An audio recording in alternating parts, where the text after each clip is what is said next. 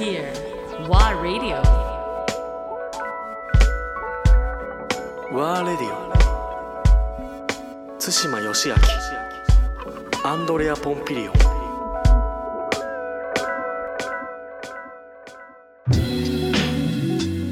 結婚はいつ頃だったんですかえっと結婚したのはえっとど同同僚っていうかいわゆる同じ。あいや全然あ別に。違うあのー関西に転勤になった時にう。ん向こうで知り合ってえっと2000えっと8年だったかあじゃあもうビクターから、なはい。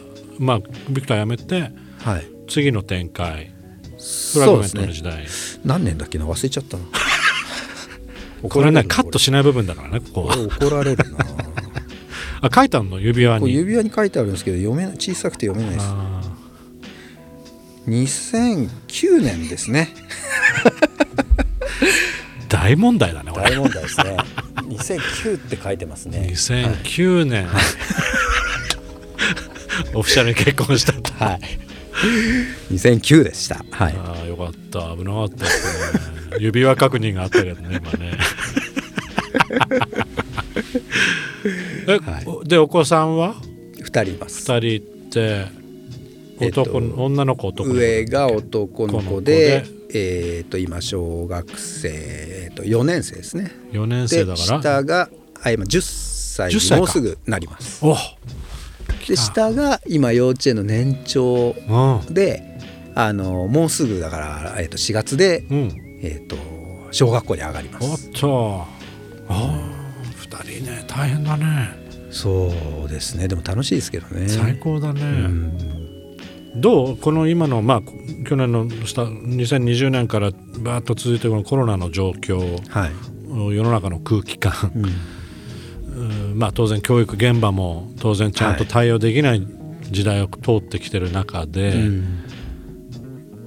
こういう小さい幼い子供はい。を見てて何を感じる？そうですね。でも子供たちはあのーあんまりまだそんなにこうなんていうんですかね。その過去何年もうん。経験があってうん。この状況が来たらうん。前に比べてひどいなとかはい。分かりますけど、うん。もうこの中で今初めての体験なんで何がいいか悪いかとかっていうの多分判断つかないと思うんで、うん。あの僕がすごく思ったのはどんな世の中になっても、うん。その中で楽しく生きていくしかないからねっていうことだけは子供に教えたいんで、大人が下向いちゃったらもうアウトですよね。だから何が来ても対応できるというか、うん。せめて楽しく生きていくっていうことを、やっぱり背中で見せなきゃなっていうのがすごくあったんで、まあ本当にあの自粛とかそういう時はもうんいかに楽しく、うん過ごすかっていうって過ごしているかそうですね。もうむしろテンション高かったぐらい、ね。え家の中とかやっぱりなんかあのターンテーブル回してたり音楽が常になってるようなそんな感じの音楽はあの僕が DJ したりとか家ではしないですけどしないんだ。うん。ただ上の子小学生なんですけどもう本当にさっきの僕があの小学生の時に洋楽を聴いてみんなにっていうのと、全く同じことをしてて あそエド・シーランが大好きでエド・シーランばっかり聴いてるんですよ。はいはい。ブルーノ・マーズとか、うん。で学校にも今日エド・シーラン知ってる仲間ができたよみたいな。ああ面白い、ね、2人ぐらいいるらしいんですけど。かわいいな同じことしてるんですよね。びっくりしますよね。それだとパパの影響でもないでしょ？エド・シーランとか。うんいやでおもおまあ。音楽の情報ってどっから彼あやっぱりその iPad とかいじってなんですけどやっぱ僕のそのプレイリストとか見てたりするんでまあ影響はあるんでしょうね確実に、うん、ねそれはそうですね。あるだろうね。でこういう子供っぽいのは俺は聞かないみたいなことを言うんですよ。みんな聞いてるけど俺は聞かないみたいなことで喧嘩して喧嘩して帰ってきたりとかするんですよ。かわいいな。そうね。そう。うんやっぱりそう、まあ、父親の影響なのか DNA なのか。いやあるんだなとまあだからやっぱり生まれてきて、まあ、意識はしてないんだろうけどやっぱりあうん。る程度親はそういう環境を与えてはいると思うんまあ自然とそうなってるんでしょうね。ただ強要したくないし、うん。あの当然、うん。本当に子どものチョイスは尊重したいなと思ってて、でうん。うん。勉強したくないとか、うん。宿題やりたくないとか、休みたいとかもうん。全部子どもに権利を僕は与えていて、うんあの宿題をやらなきゃいけないとかあんま言わないんですよね、うん。いややりたくないんだったらやらなきゃいいんじゃないとかってうん。言うとやるんですよ。なんか自分でチョイスしたいんでしょうねきっと。そういう子なんだね、うん。だからそこってすごい大事なポイントだよね。そうですね。自分で決めてやらないとやっぱりねやらされるってすごく嫌だと思うんで自分も嫌だし。そう、なんだろうその社会構造もそうだけどなぜかまだ変わんないというか、うん。変えた方がいいんじゃないのと気が付いてる人も親御さんも多いと思うんだけど、うん。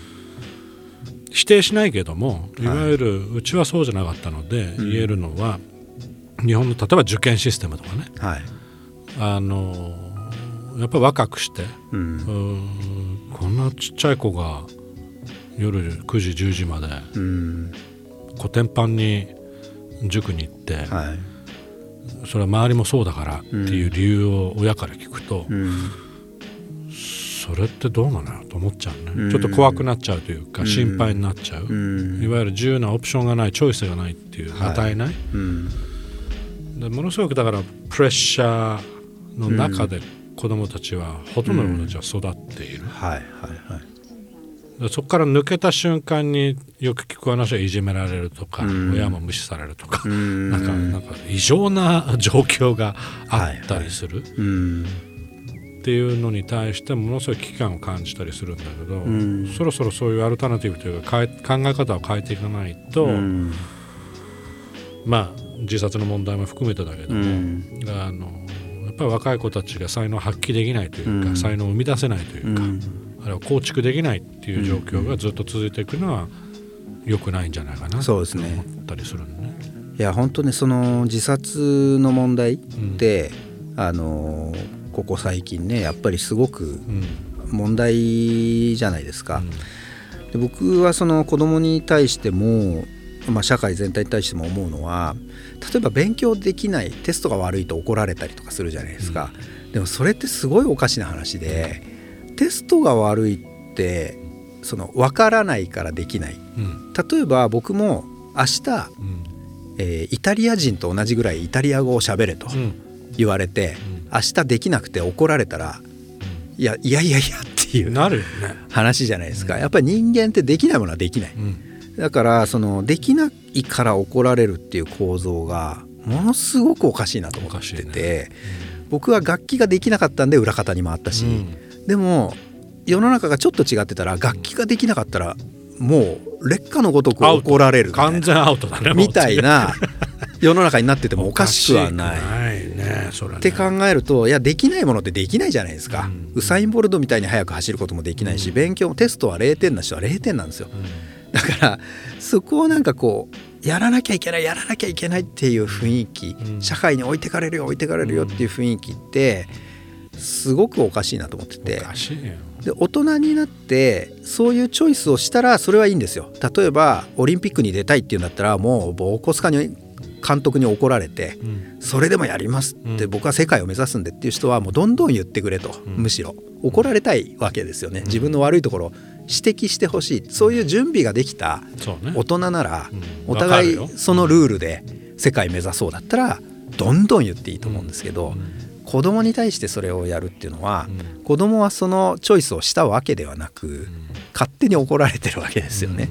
だから子供っていうのはまず人権があって、うん、よっぽど僕はもうすごい中学校に行きたいから鍛えてくれっていう子供がいるならそれは家庭のやり方なんでいいと思うんですけど全体として考えるとやっぱり学校も何もその怒られるっていうのをまずあの問題だっていうことをうん。みんなが認識してあのそれぞれのチョイスでやっていく。でそれぞれ伸びるところがあれば伸ばしていく。もちろん競争はしていいし、うん、あのダメじゃないんですけどなんかこう窮屈な社会になってくのは嫌だなっていう。よくない。うん。窮屈な社会。ななんかしょうがないね。大人たちは結局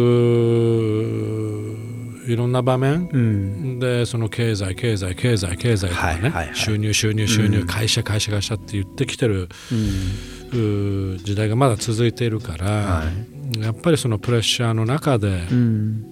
子供たちは育っているから、まあ、さっき話したいわゆる一,、まあ、一流の例えば中学校に行かなきゃいけないとか高校に進学しない、大学も行かなきゃいけないとかいろんな要素があると思うんだけど、やっぱりチョイス自分で判断するっていうことがまず大事なのかなっていう。でまあ競争社会を作り上げるような構造になってるからしょうがないんだけど、うん。やっぱりそこは改革していかなきゃいけない部う分、ん。チョイスを与えるっていう意味で、うん。もしかしたらこの子はすごい才能を持ってていわゆるハサミを持たしたらもう、うん。ヘアカットの技術は絶対スキルはアップするだろう、はいはい。じゃあこっちの方向いけるよねっていう、一応方向性を与えてあげるっていう考え方、あこいつ音楽結構耳いいしなんかすごいよって楽器持たせると、うん。何でもいけちゃうみたいな。じゃあこういう方向をちょっとトライしてみよう、はい。こいつもしかしたらサッカーかもしれないし、うん。うんこの子はもしかしてエンジニアになれるとか、うん。科学者方向だねとかね、うんうんうん。やっぱり個性っていうものはやっぱりみんなあると思うから。そうですね。うん。あこいつはもう自然との関係値、うん結構深いから農家とか、うん。農業とか、はい。アグリカルチャーいけるねとか、うん。あのいろんなやっぱプロを育てるっていうのはこれから僕らの一つのねねうんやっぱ役割でもあるのかなっていうふうに思ってるんで、で実際その大人になっても何もやる気がしない時期だってあるし、あの一生何もしなくても別に怒られる問題ではない気がするんですよね。ね。別にゆっくりしたいっていう人はすればいいし、うん。ただもう世界目指したいっていう人はすごい厳しい中でやればいいし、うなんか全員がその窮屈な中にいなきゃいけないって雰囲気になると、うん。それがまた子供にも蔓延して、でやっぱりもう生きていたくないっていう結果になってしまうとこれ本末転倒以外の何者でもないね。だから僕結構そのチョイスだと思ってて、うんなんかゆっくり何もしないで生きていたい人も生きていられるようにうんしないといけないなって、うん。意外とそうすると頑張るんですよね人って。やらなきゃいけないって言われると本当窮屈になっちゃうんで、日本の社会ってどうもそういう空気が蔓延してて僕自身はそれが嫌で会社辞めて自分でやりたい自分の思うようにやりたいから辞めたんですよね、うんそうすると会社にいる時より仕事するんですよ、するうね、ん、やりたいから。そう、うん。好きだし。そうなんですよね。やっぱ好きパッションを持つってのうん。はすごく大事なことだね。そうなんですよね。だから嫌だったら抜ければいいし嫌なものは嫌だって言っていいし、辛い時は辛いって言っていいみたいな。うん。うん、それがあってやる気が出たら死ぬほどやればいい。自分の戦いとして、うん。そういう人がいてもいい。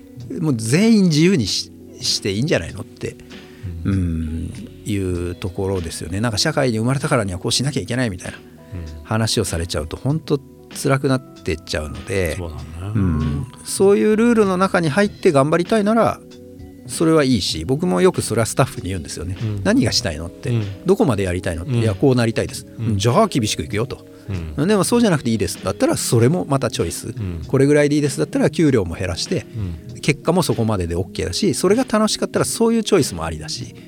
それって自分が決めることでなんかそこを強要するものではない、うん。うん。っていうことですよね。